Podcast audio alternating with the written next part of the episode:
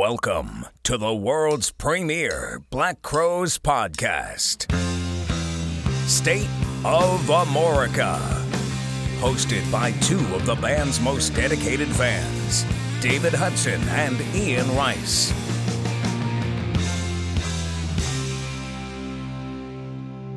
And now, let's get the show on the road. All right, everyone, welcome back to another episode of the State of Amorica podcast. I am one of your hosts, Ian Rice, and with me, as always, is Mr. David Hudson. David, how are you today, sir? I am well, Ian. How about yourself? Not too bad.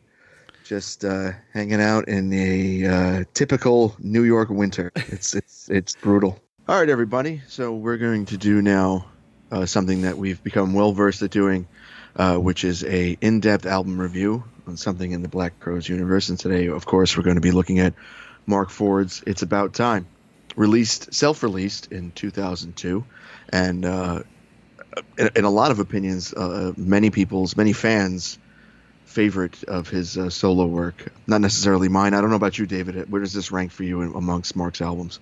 It's my favorite one of his, but I'm going to be honest and, and, and just be straight up with people. Um, I'm not as familiar with all of his solo work as a lot of people are. Um, this one in Weary and Wired, I had and listened to uh, a lot when they came out.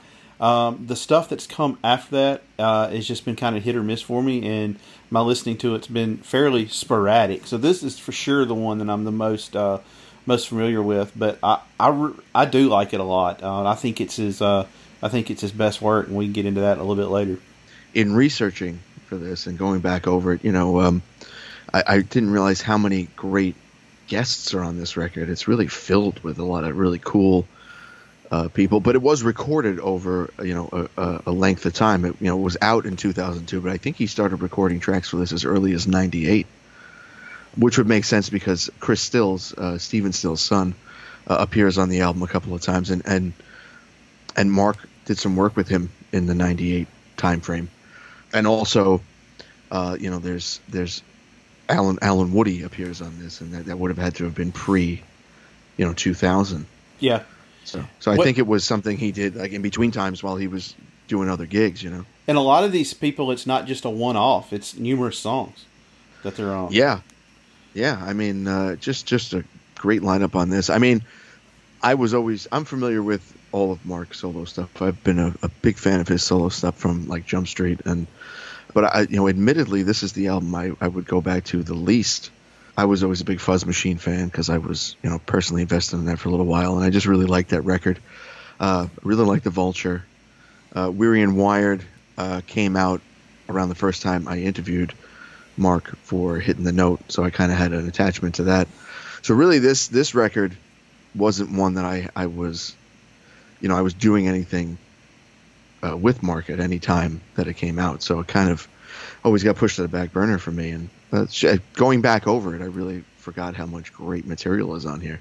Well, it was for sure highly anticipated. And I mean, for me, I guess the thing was you didn't really know what you were going to get because, to my knowledge, Marc didn't have any writing credits with the Crowes. And so you just didn't really know what you were going to get. I, I think a lot of people kind of had in their heads what it was going to sound like. And I think it didn't turn out to me. It didn't sound the way I thought it was going to sound. To be honest with you, uh, I was anticipating much more of a, um, I don't know, kind of a gunslinger approach to it. Yeah, and it, it's there's really not a lot of those moments on there. No, it's really like a more fully realized album with like textures, and it's not necessarily always focusing on the fact that Marc is a, a heavy hitter in terms of the guitar um, it really shows what what a, what a, a, great songwriter he is. I think. Um, of course, the album was by Jim Mitchell, who um, did some work with like the 91, 92 era Guns N' Roses a little bit. Uh, you know, the Lose, Use Your Illusion era, and did some stuff with Skid Row around that time. Um, but he also was the producer on what I think is a is a criminally underrated rock record, and that's the the debut self titled debut from Brother Cane, which I always thought was a fantastic record. Um, so you know, you're dealing with uh, somebody who, who knows rock and is can record guitars properly, but the, this goes beyond just recording guitar-based songs. This really is. Oh, a, Ian, don't tease me with Brother Cane. Brother Cane is awesome. That first album of theirs, I think it's it's one of my favorite debut albums by any band ever. Yeah, it's a, it's a solid it's a solid uh, debut, and uh, it's a shame that they didn't take off. I think, like many other bands in that time period, got swept under with the whole you know grunge being the popular thing because it was it was straight up rock and it wasn't necessarily hair rock, but anything that wasn't grunge was you know kind of swept under the carpet or just you know not promoted by the labels as it should have been. I saw them open for Van Halen one time, and they were phenomenal. I forgot they opened for Van Halen. And what was that about 92, 93, right? No, it would have been ninety five.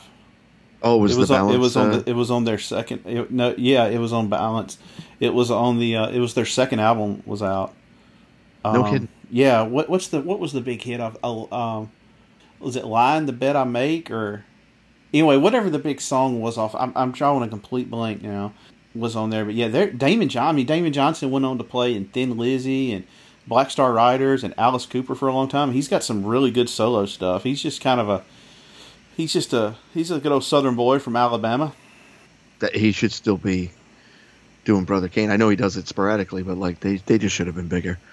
But uh, so that's that's your producer for this record. You know, just to put it into perspective, a guy a guy that does good things. You know.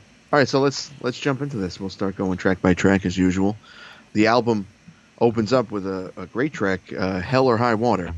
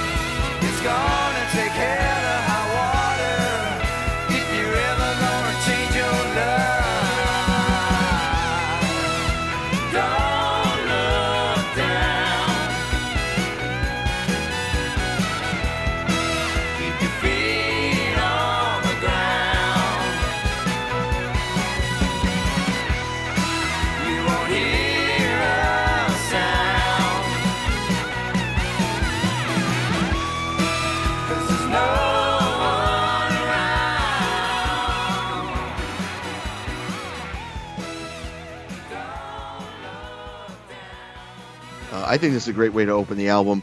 It's actually, um, I would discover a few years after listening to About Time that it's it was a leftover from the Federale period that you know with him and Luther Russell. Um, you know when that uh, that died on the Vine, a little bit different arrangement than the than that than you find on the, any demos from Federale. I really like the track though. Of course, it, it does feature our buddy Jimmy Ashhurst, one of many appearances that he makes on this record, and uh, uh, it's funny actually. Uh, most of the songs that Jimmy's on on this record are ultimately the ones I like the best, just coincidentally, you know. But uh, he does a great job, and Craig Ross is also on this one. You know, who who we found out through interviewing Jimmy. Uh, you know, was a friends with Mark and and Jimmy and, and all those guys. But uh, I like it. The only thing that, that throws me off on this one a bit is the uh, the horn arrangements on it. Sometimes they they stick out a, a little too much for me. It's almost like they're, they're not really necessary. The song would be just as great without them. But uh, other than that, I think it's a great track. What, what what's your take on this one? I do. I think it's a great opening song, and I think this is Marc Ford trying to put out a song that sounded like the Rolling Stones with Bobby Keys, Uh, because it definitely has like a, a to me, uh, this sounds like it could be a great Keith Richards song, um, with the slide guitar and, and you have the uh, the horns, and I, th- I think the backup singers add a lot to it. And you talk about Jimmy Ashhurst, yeah, he's on there, and then I have Berry Oakley Jr. is also on it, and which Berry Oakley Jr. will be on a lot of these songs. That's well, Craig and and Jimmy. But I think it's a great way to op- open the album up, and it to me it, it, it has a lot of his influences on that one. And it's, I mean, you couldn't pick a better. I don't think you could pick a better song on here to, to start the album off. Yeah, I mean you're de- you know you're right about Berry Oakley Jr. But Berry Oakley Jr. was one of the members of of the Sinners. Uh, it was him and Chris Joyner and uh, Gooch were like the the main guys in the Sinners. So you know, not surprising that he's on here. But he's a great talent. I mean, I'm sure he suffers a bit in the shadow of his father's legacy, but uh, Right. he's he's a really talented guy. Uh, so track two, uh, another one keeps the kind of keeps the momentum going, in my opinion, and that's "Long Way Down."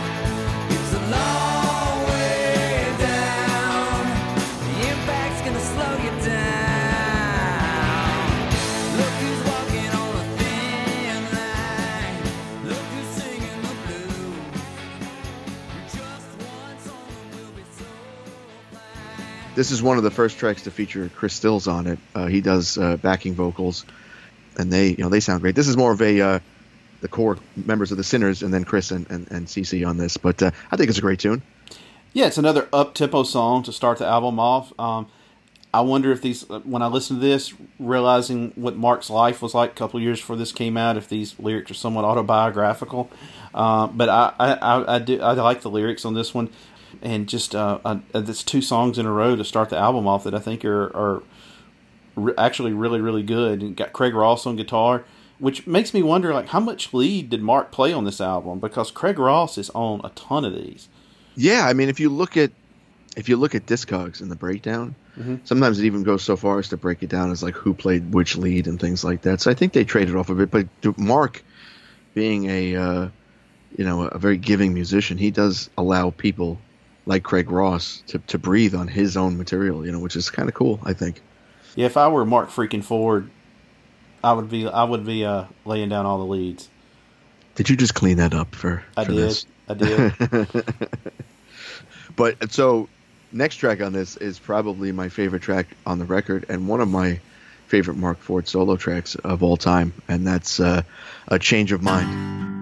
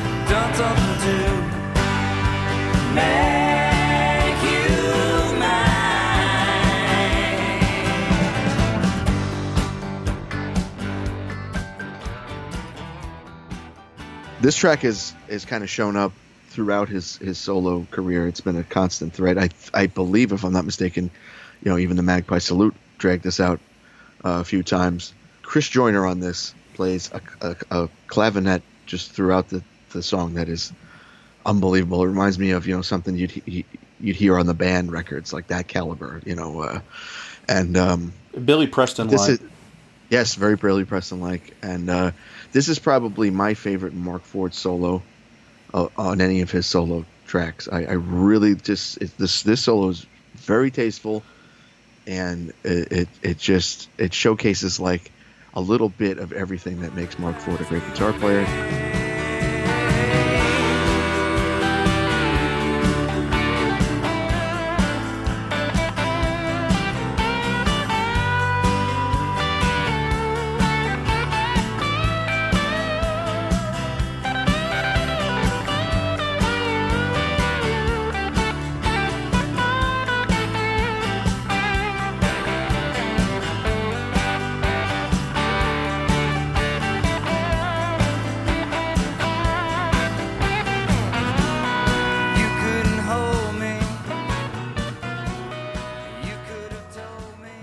The only other one that uh, might uh, shine a little bit more than this would be the solo on My Love, which is on uh, Fuzz Machine. That's a fantastic solo too. But I just love this track. Again, Jimmy Ashurst on this one, Craig Ross. So I don't. What, what, what do you make of this one? I like it, and you know what? You know I like song number three to be a little bit of a come down, and this is a little more mellow of a song to me. Uh, I have notes here. I love that it's got piano, organ, and clar- uh, clarinet on it. Is it clarinet or clavinet? Clavinet. Yeah, yeah. Sorry, clavinet. Edit that out and change it. People think I'm an idiot.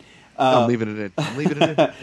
but to me, it has almost a gospel kind of soul type theme to it, which I think is really cool. It's not necessarily something you think of when you think of Marc Ford. Uh, it's another uh, a really good song. And you had told me the other day when we were discussing uh, talking about doing this album about uh, how much you like this solo, and so when I went back and listened to it, I listened to it intently, and it's a it's a very tasteful solo. It is. It's it's it's just it's it's a perfect guitar solo, and uh, you know I've I've heard a lot of guitar solos in my time, and uh, no, but I, I just I think it's great, and uh, it's one of the few times too, not on here, but in, in his whole catalog, that you know the ac- acoustic guitar gets some attention because really, other than the Holy Ghost album, uh, most of his solo records don't have a lot of acoustic guitar in it, which is a shame because he's a great acoustic player. Mm-hmm. But uh, yeah, I mean, just just a real beauty. But uh, and uh, unbelievably, uh, you know, the momentum just keeps going on this with with the next track, and that's when you go. When you go,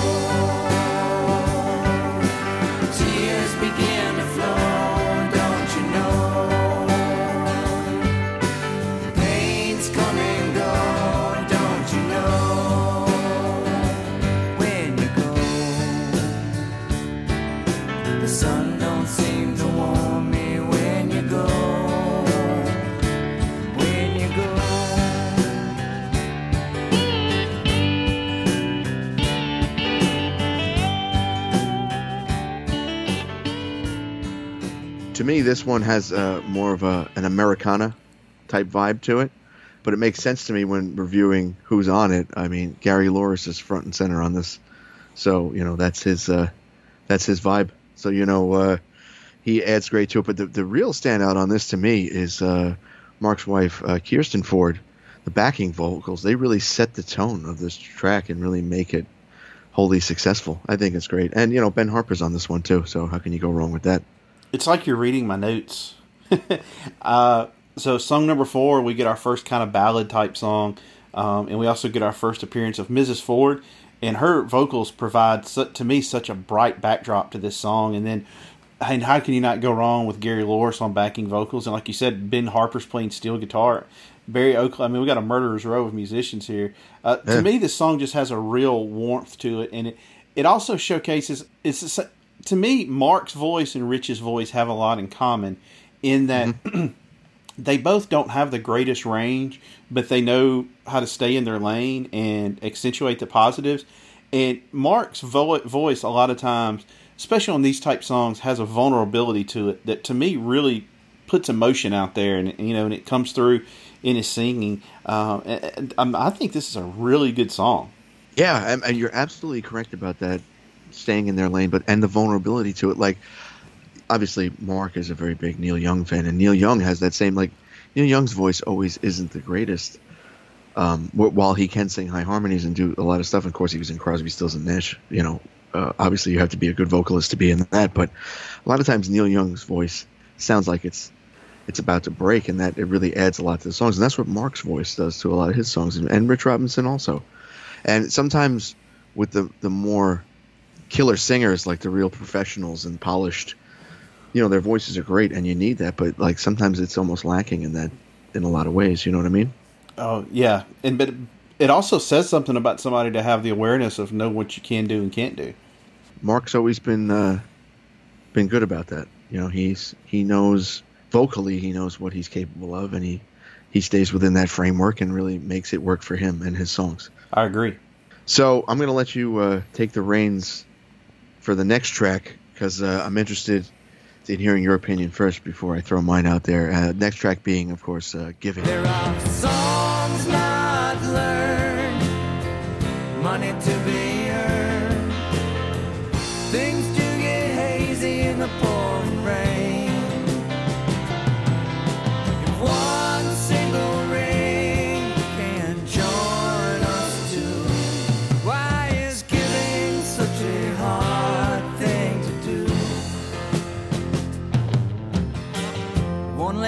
Desperate call on an endless night.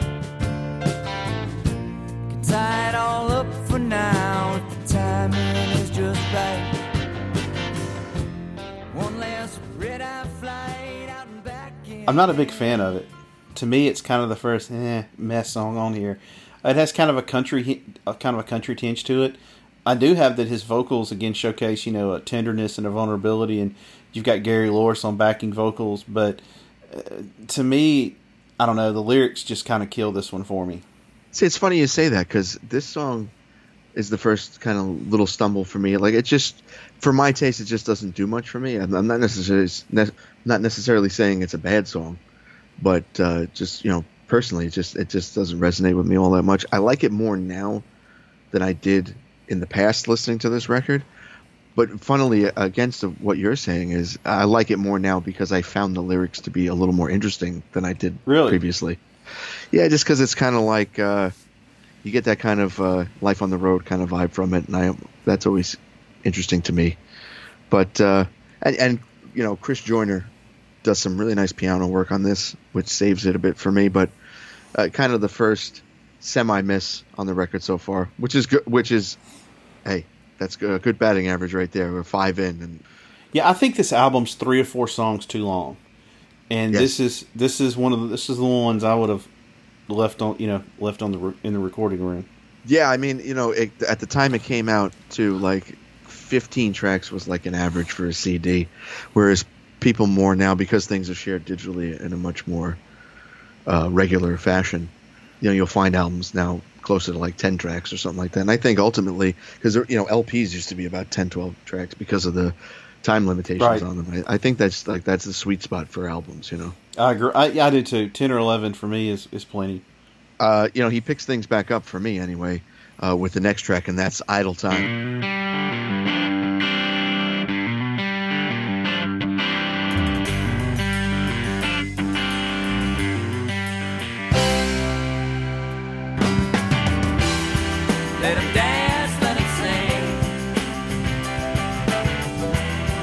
Every time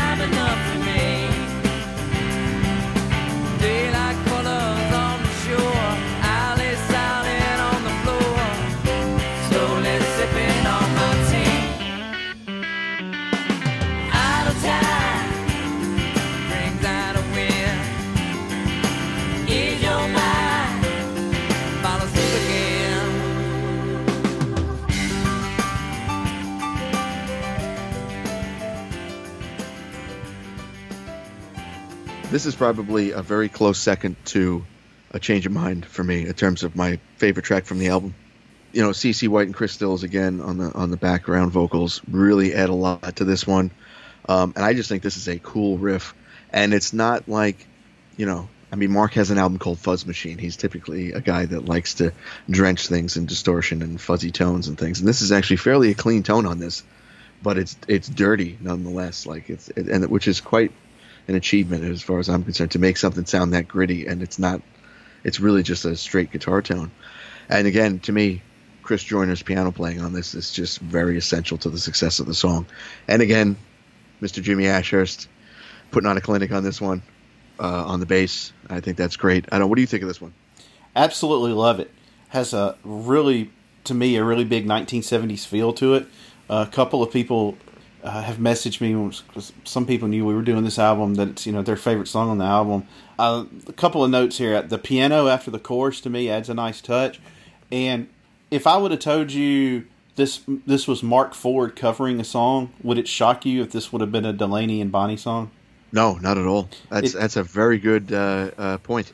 it's got a to me it's got a Delaney and Bonnie type feel to it. Also, the the verse part to me sounds like an like the Allman Brothers, which is you know high praise. But we got Jimmy, like you said, on bass. This to me is one that I don't think I necessarily appreciated enough when it came out. But in getting ready for this this episode, like this is like a top five song on the album for me. Yeah, it's pretty fantastic. We got to uh, we got to send Jimmy Ashhurst a message and just say, "Hey, man, going through the uh, it's about time record, and uh, kudos to you." Well, I did. I did message him. You know, and I mean, this is a guy that's played on a bunch of stuff, and I was like, "How many songs did you play on on that album?" And he said, "I'm gonna have to go look and see." so that brings us around to, in my opinion, another standout track on the album uh, for a litany of reasons, and that is Two Mules in a Rainbow.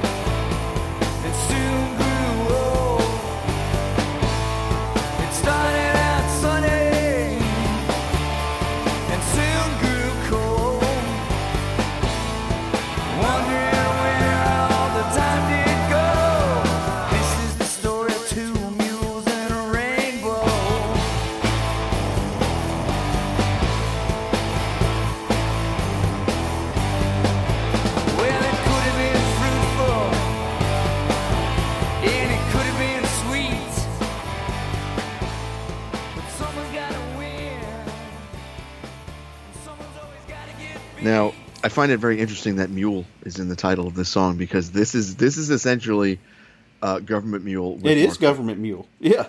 Yeah, I mean it's Government Mule with Marc Yeah, Ford. You know, what yeah. I mean like that's. I mean this could easily be on one of their records with him Mhm. sitting in on it. You know, Berry Berry Oakley Jr. and Chris Stills put backing vocals on this, but otherwise it's just the three Government Mule guys, the original Government Mule. You know, Warren Haynes, Allen Woody, and Matt Abts, and it's this this. You know, speaking of what I just mentioned before about his like dirty guitar tones, this is a dirty Marc Ford guitar tone. This is that fuzz that he's known for, and and almost very Neil Young in a way. Like this could be on a Neil Young record somewhere, like maybe like a uh, Tonight's the Night or something like that, or you know of that era, I should say. And this to me also is much more in line with the sound that you find on the Weary and Wired album, like that almost more live in the studio kind of. You can hear things reverberating off of other things, and and uh, and Matt Abts is killing the drums on this one. Very basic drum track, but laid down like a pro. I mean, do you are, you- are you able to see my notes? Are they somehow behind my head and I don't know it? David, there's a reason why we're friends, you know. To me, I feel like this is the song that Marc Ford lovers, when they were listening to this album, thought the album was going to be more like. Um, I think this is the first time that you go, oh yeah, that's a Marc Ford song. His vocals are a little more ragged on this, and I really like that as well. Like I think his his kind of vulnerability on the ballads is great, but the rockers, like I like it, his voice being a little ragged, kind of like when he would sing that third verse of "Happy." You know, it was just kind of you know kind of Yeah. wild and, and gravelly. It, I love this like repeating riff or groove, whatever you want to call it. Reminds me of Crazy Horse era Neil Young, and I mean we have Marc Ford with Government Mule, and the song is called Two Mules and a Rainbow. And this this is one or two, depending on the day, uh, my favorite track on the album. See now, if it had been three mules in a rainbow, I guess that would have made Marc the Rainbow. Right, you know. right. But yeah, I mean, you're never going to get an argument from me as uh, as to how good this track is, I, and I don't think he actually plays it uh, uh, enough on his solo ventures. Like I, I'm surprised at how little he cracks this one out. When I remember before the world went crazy, he played a show and he played it, and it was the message boards were lighting up. You know, two mules and a rainbow. And I'm surprised he never sat in more with Government Mule and did this. You know what I mean? Like for guys that seem to be like you know have a, a very nice friendship, uh, at least musically, they don't do as much together as uh, as you would think they would. Have know? you ever heard them do uh, Cortez the Killer? Yeah, it's on that. Uh, what's that? Little Help from My Friends, that live album, which was actually the first Government Mule record I ever owned. Man, that is some kind of good. That is good, but I also like they do 30 Days in the Hole, which I always liked Government Mule's arrangement of that, and that's got Marc on it, and uh, Mr. Big, which is a great uh, song by Free. Uh, yeah, I mean, I mean, so when they get together, like good things happen. So I'm surprised they didn't try to make that happen more. You know? Are Government Mule the greatest cover band of all time? Government Mule is the greatest cover band of all time because not only do they know how to pick covers, uh, Warren Haynes knows expertly what he can knock out of the park vocally, and he really a lot of times, much like the Black Crowes, either puts an arrangement on it or does it in a way that uh, often makes it equal to, if not better, the original. Well, I'll I'll try to point people towards something. Go to YouTube and type in Warren Haynes, Marcus King, Purple Rain. You'll thank me later. I, I that, I'm going to be YouTubing that myself because I have never seen that. Marcus King does most of the vocals on it. Nice. I mean, dude, it's sick. Yeah, I mean that sounds like to me. I mean, some people that might sound disjointed, but uh, to me that sounds like a uh, recipe for a winner. But speaking of recipe for a winner, then the next track on this is a real winner, uh, and that is "Cry, Moan, and Wail."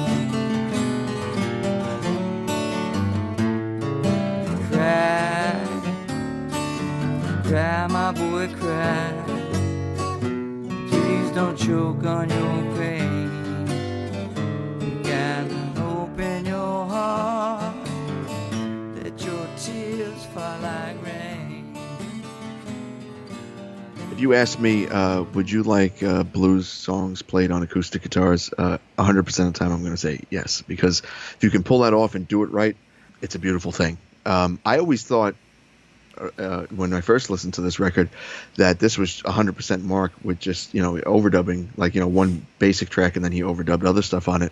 But then I realized that it's it's him and Craig Ross. And looking at uh, some notes I found, you know, about the recording of this, it's uh, Marc is on the right side of the mix and Craig Ross is on the left, so you can actually definitively separate who's laying down what.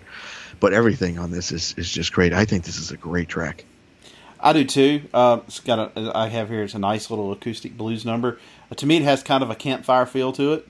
If you were Yeah. sitting around the campfire, people would sing it, and you know, you've you know, you just got Marc and, and Craig Ross. And do you think Craig? I mean, for the sake of a set of a steady paycheck, I'm sure Lenny Kravitz is the way to go.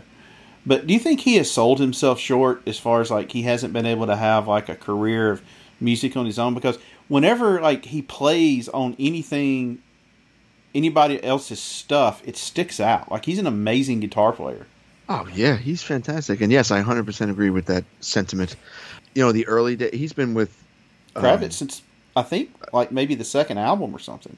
Yeah, he's been with him since Mama said, which I yeah, that's the second. Yeah, the one that came out in '91 Mhm. with uh, uh, "It Ain't Over Till It's Over" and all that. And uh, but he's been with him since then, and I think he was given a little more creative freedom on those earlier albums, like uh, that one and uh, "Are You Gonna Go My Way." He's all over that, and you know, and as Circus too. I think following that, like because Lenny went, Lenny went an odd way for me, and I kind of. Uh, He went soul You know, for a while. yeah, which is fine, and but like he just kind of he also was trying to appeal to a more pop audience, and you know, I understand you got to pay the bills, and maybe that's that's where his heart was, and if that's where his heart was, that's great. As long as you're playing music from a, a genuine place, fantastic. But I never thought like I always thought Craig Ross never got the the limelight that he deserved because he's he's a great guitar player and he has just as much in, influence on those early Kravitz records as Lenny himself does. How do you think it would have been accepted if in 05 it wasn't Ford and it was Craig Ross? I think initially, if if Marc Ford's presence in that whole thing had never been a consideration, like if at the last minute they switched from Marc Ford to Craig Ross, that would have been bad. But if if it was if Marc was never legitimately in the running, I mean, I, I think it would have been met with a couple of raised eyebrows at first. But I think Craig Ross would have proved himself and been able to. He would have been up for the task. I do too. I mean, especially knowing that you know he was friendly with Marc Ford and they were on the same musical page. You know what I mean? Right. But I mean, absolutely never gets as much credit as he should, and uh, I think is not utilized in present day Lenny Kravitz stuff as much as he should be. But the check clears. Yeah, and that, you know what though, I'm I'm sure live. I've never seen Lenny Kravitz live, but I'm sure he runs the gamut set list wise in terms of like he probably hits all his albums. And Oh, stuff, Craig Ross sure- kills it live. Yeah, I'm saying I'm sure like there's plenty to do live, but on record, like I don't think he's given as much to do as he should be. I agree. So that that brings us to another track though on the record. Again, I want to I want your hit on this first because I'm inter- I'm very interested in what you think of this song um, because it's really going to come down to if we can stay friends or not.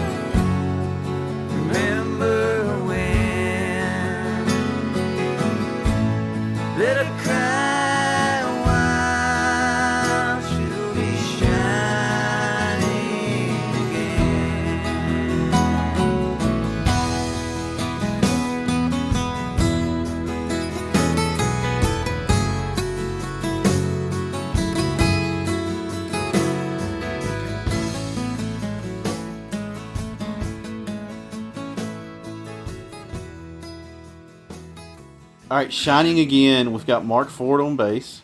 We got Ben Harper on guitar and Craig Ross. And we got Gary Louris. Should be a tremendous song. Uh, this is the first song on the album that just does nothing for me. I feel like the lyrics are generic, and I feel like going forward at this point on the album, there's I think we need an editor at times, and this is just a song I just have never enjoyed. Well, I guess we can't be friends anymore, David. it's over. This is it. No, I, I'm kidding, of course, but um, I, I like this song. I don't think it's a, a necessarily, you know, a, a misstep or anything. Shining again, but it does go on a bit too long for me. It, it could have been a little more concise. I like everything that goes on on this. I really think it's a a touching song in a lot of ways. But I don't. That being said, I don't like it as much as I did when I originally heard the album. Like going back to it now, I don't I don't enjoy it as much. Um, there is an interesting performance of this song though. Um, if you uh, if you guys since David already put you in a, a YouTube and mood, if you go on there and search it, it's actually a performance from I believe it was like an online exclusive thing um, on the Carson Daly program that used to be on late night TV when Ben Harper must have been on the, sh- the main show. They had this other thing, which is like essentially Ben Harper's band, but they're playing this track, and you know Marc is singing it, and uh, that's a really nice performance of the song. If you like the song, you'll like that. Do you remember Chris played Silver Car on that late night Carson Daly right? show? Yeah, and then the North Mississippi All Stars were the house band for an entire week. No kidding. Mm-hmm. Carson Daly, uh, you know, as as much um, like crap as he gets, because you know he was the host of uh, TRL on MTV. You know what I mean? Like a, a basically pop culture, uh, disposable music kind of showcase. But uh, on that late night program, he did some interesting things in terms of music. Like he uh, he put some things on there. He tried to put some things over that were worthy of being put over. Well, and I, I think Carson Daly, like Craig Ross, knew where the paycheck was coming from uh, on that. Uh, actually, I think I've read some things. I think Carson Daly actually has pretty decent interest in music. Like I, I've heard him say that like if his house caught on fire, one of the albums he would have to get out of there is that first Jane's Addiction album. You know, which is which is great. Um, so I think, I think he's a person that you know went for the paycheck, which I can't you can't blame anybody for doing that. No, I mean he's on the Today Show now. I don't know if you know that, but uh, I never found him to be. Ian, this is a Good Morning America house. Oh, excuse me. Yeah, I'm sorry. sorry. I don't watch any uh, morning uh, programs, but my parents do watch the Today Show. So anytime are you, I'm are you calling me old? no, I mean uh, they they are the ones that watch the Today Show. So whenever I'm visiting them in uh, Florida, I see a bit of the Today Show, and that's how I found out he was on there. I never found him a particularly engaging broadcaster or anything like that. He's very his delivery is very monotonous to me. Like st- he's kind of stiff, but uh, he seems to know good music, and I can always appreciate that. Right. So I'm surprised he never tried to do something more with that. Really. Can I take the next song? You're going to have to because I think we're going to have uh, much the same situation as we just had on the last track. But the next song being, of course, Elijah.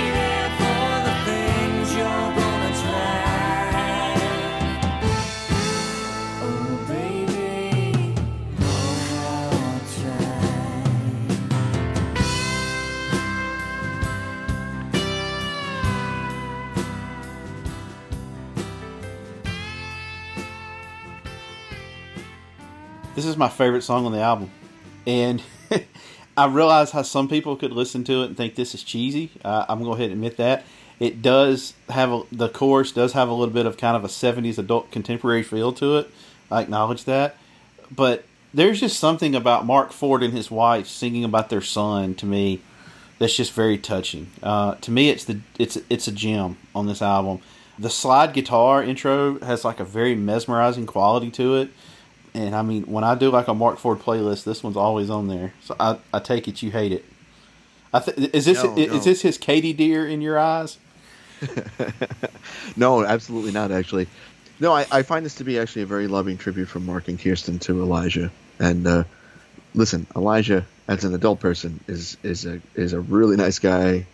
Any interactions I've had with him, uh, have always been very gracious, and he's very kind, and he's a good artist in his own right, and uh, has put out some really great records. And I think this is a very nice song.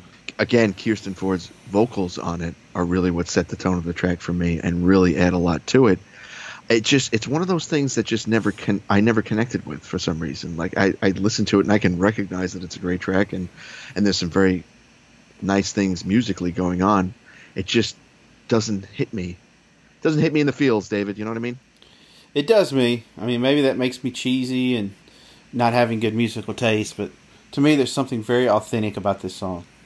No, no, you're absolutely right, and I don't think it indicates those things because you do have good musical taste, and it doesn't mean that I don't. It really has nothing to do with it being like cheesy or anything like that because I don't think it comes off as cheesy. Katie Deer But, uh, comes off as cheesy.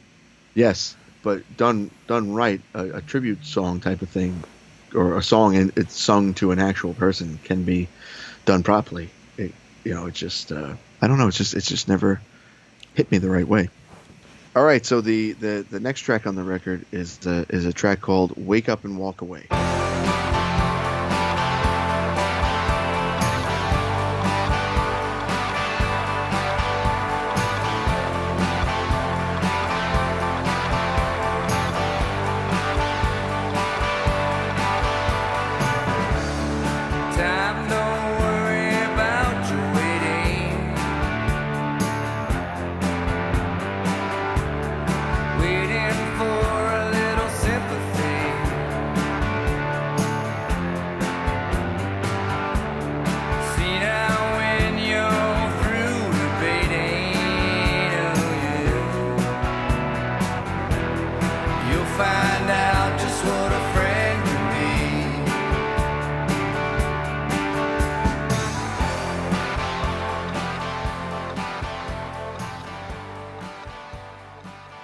I, I don't know about you. I this one kind of just kind of falls flat for me. It doesn't really. Uh, this is one of the ones like you had mentioned earlier. Probably if you were going to shorten up the track list, I'd, I'd probably trim this one out. You know, it's a fine song, but it's just kind of just doesn't really uh, hit me in any spectacular kind of way. What about you? It's one of my favorite songs on the album. It could. I, You're I- messing with me. No, I'm dead serious.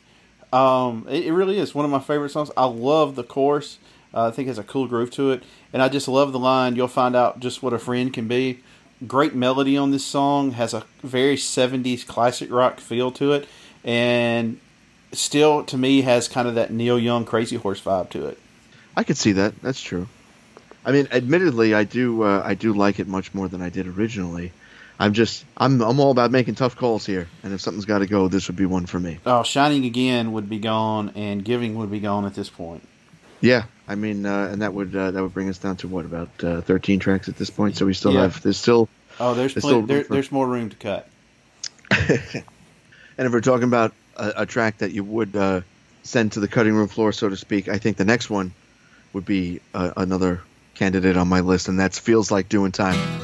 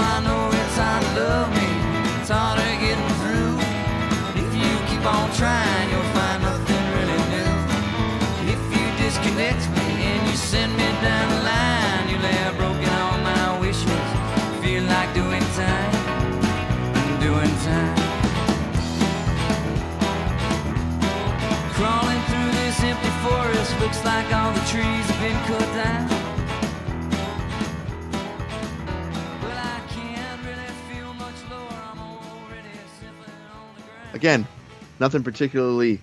These songs aren't bad. The ones that I'm saying, uh, I would uh, I would uh, remove from the album. They're just in order to to tighten this up and make it like a, a real classic. This would this is something to me that's getting in the way of, of the album achieving that.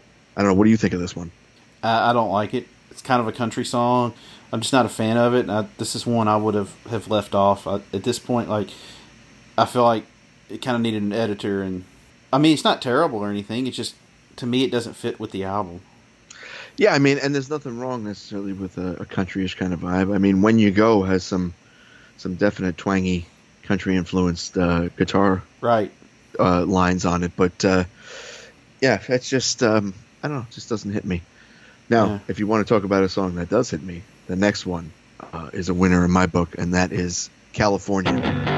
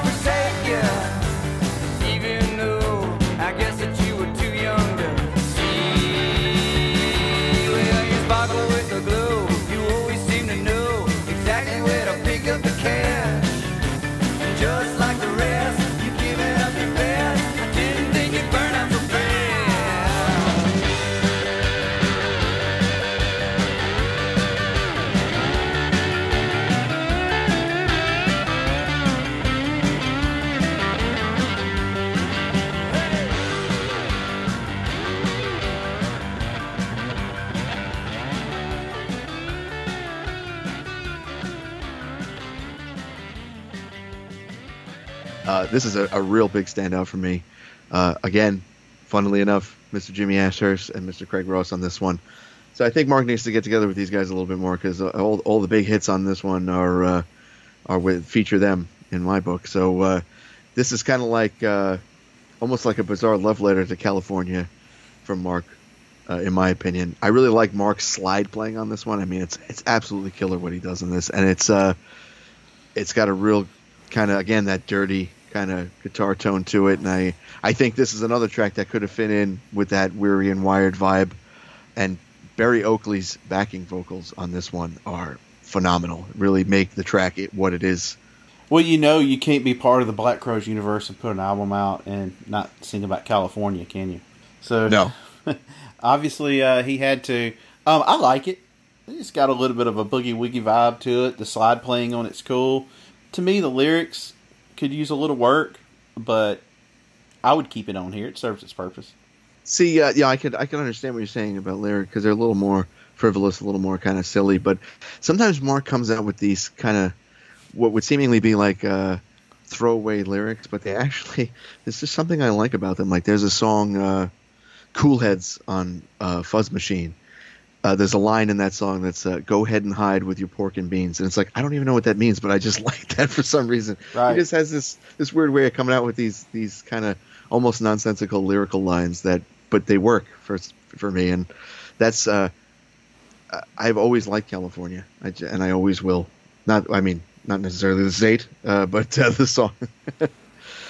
but uh, so that brings us to the penultimate track, second to last here, and that's uh, "Darlin', I've Been Dreaming." Well,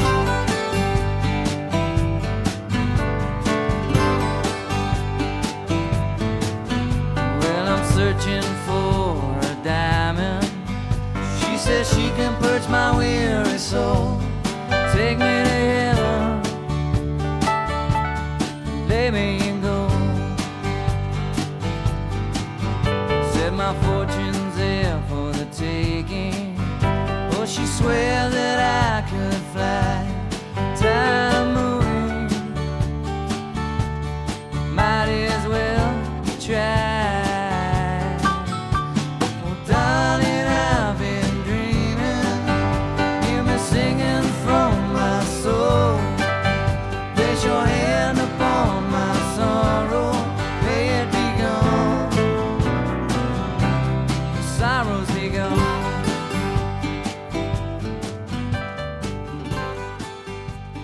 Do you think of this one, David? to me, I, I would have left this one off. It's to me, it's another c- country type song on it, and I, I feel like at this point they're just putting stuff on here to have it. To me, it seems like it's just mad. It's one of the ones I, w- I would cut off. I it, it, it hasn't it, it it never did anything for me originally, and it didn't do anything for me when I re-listened to it. Yeah, I could totally appreciate that. And yes, this would be the the final one that if we were uh, thinning the herd here, this would be uh, one of the ones to go. I will say though that I did like this song much much more now than I remember, you know, liking it originally. But you know, years back on some albums, I was a big uh, skipper. I would skip over things, and I've become much more wanting to like a cohesive album package as I've gotten a bit older. So um, that's why I'm kind of saying some of these songs could go because then this would really be a uh, straight through, top to bottom classic record. Yeah, this one this one would definitely needs needs to go. I, I agree with you on that. Yes, not to uh, hurt Mr. Ford's feelings or anything like that. hey, Mickey Mantle didn't always hit home runs. it's fine, man. Yeah. And, you know, what's that that uh, Wayne Campbell says in Wayne's World? Led Zeppelin didn't always write tunes people like. They left that to the Bee Gees, right? You know. Right. but uh, so that brings us up to the uh, the closing track, and I, I as in picking a song to close this record, I think they uh, hit a home run here, and that is "Just Let It Go."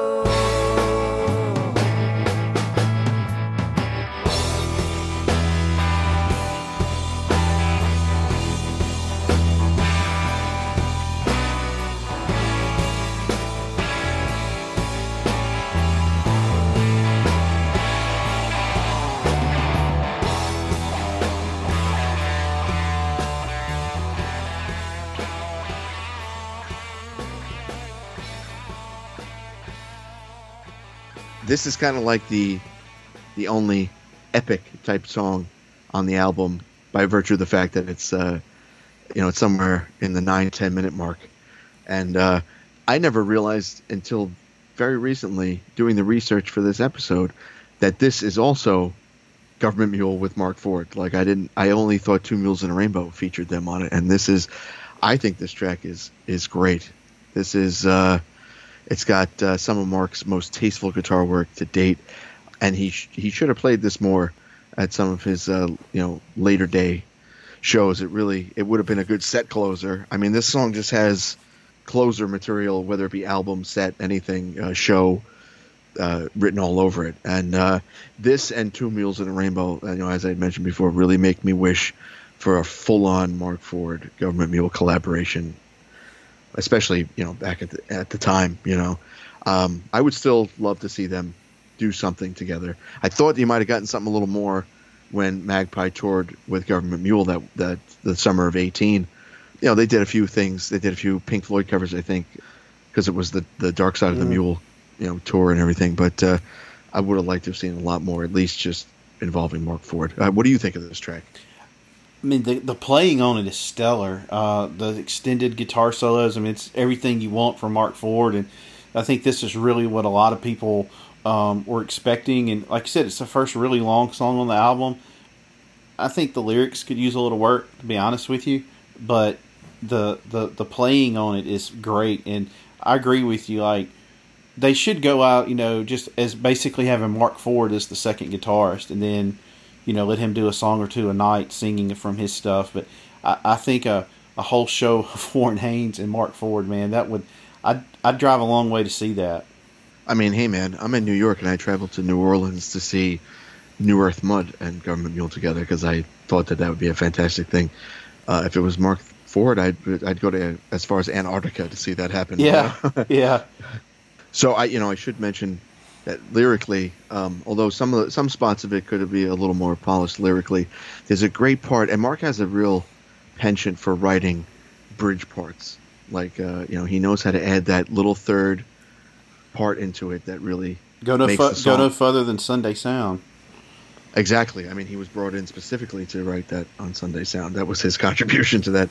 And um, but on this, there's a part where it's kind of like a little breakdown, and it's got like a nice high harmony background vocal to it.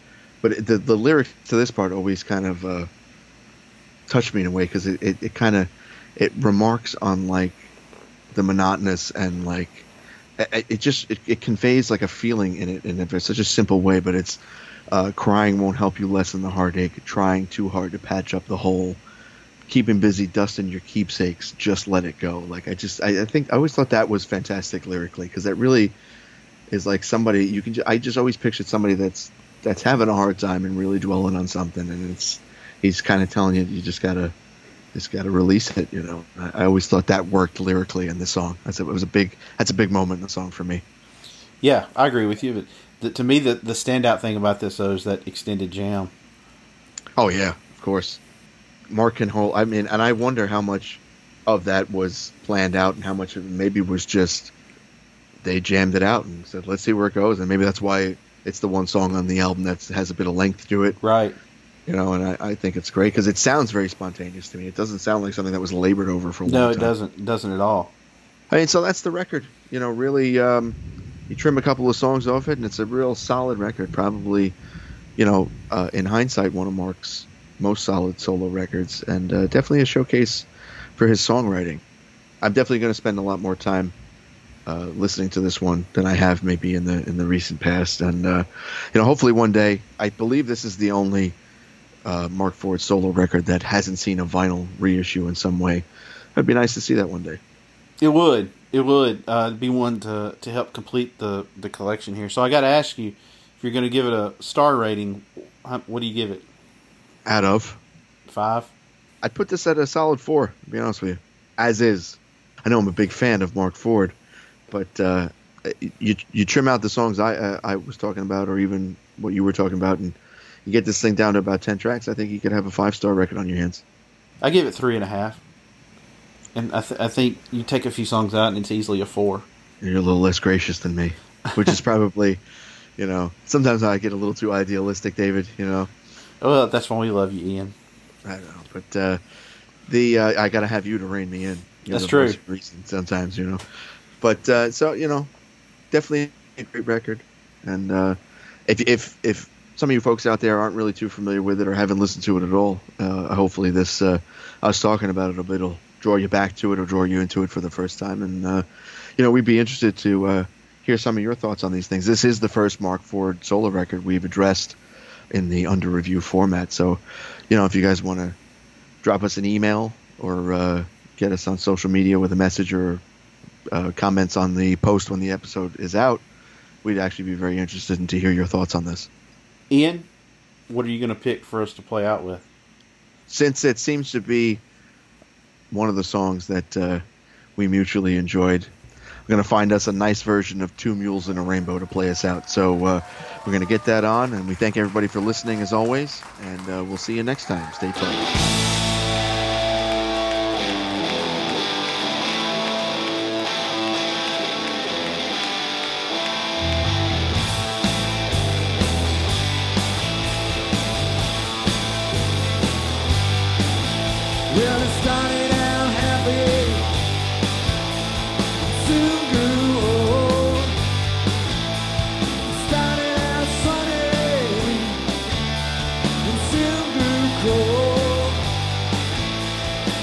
wondering where all the time did go.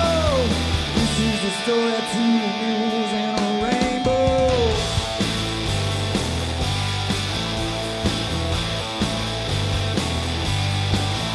Well, it could have been fruitful, and it could have been sweet. Something so good. Someone's always gotta get beat.